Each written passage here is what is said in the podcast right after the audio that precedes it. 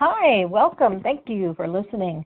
Here's Rhonda Del Boccio and another magical tale. I appreciate you.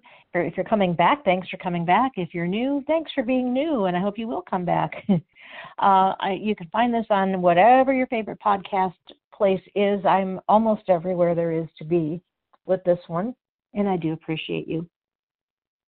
This week is a very short piece. Uh, I participated in a weekend writing challenge, and she gives you one word and uh, that is your inspiration, and a word limit of exactly how many words your piece can be. So the word of the week was vintage, and writing a piece of 22 words. Holey clothes is what I'm calling this. Here you go.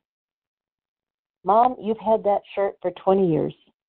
A few more years and it'll be vintage. Not faded and full of holes. Cheers to your blissful life. That's the end of that little short piece. I appreciate you. Thanks for coming. Um, I hope you will again rate and review me. And if you connect with me through this blog post that's linked here, you can find me all over social and Amazon since my name's hard to spell. I appreciate you. Take care.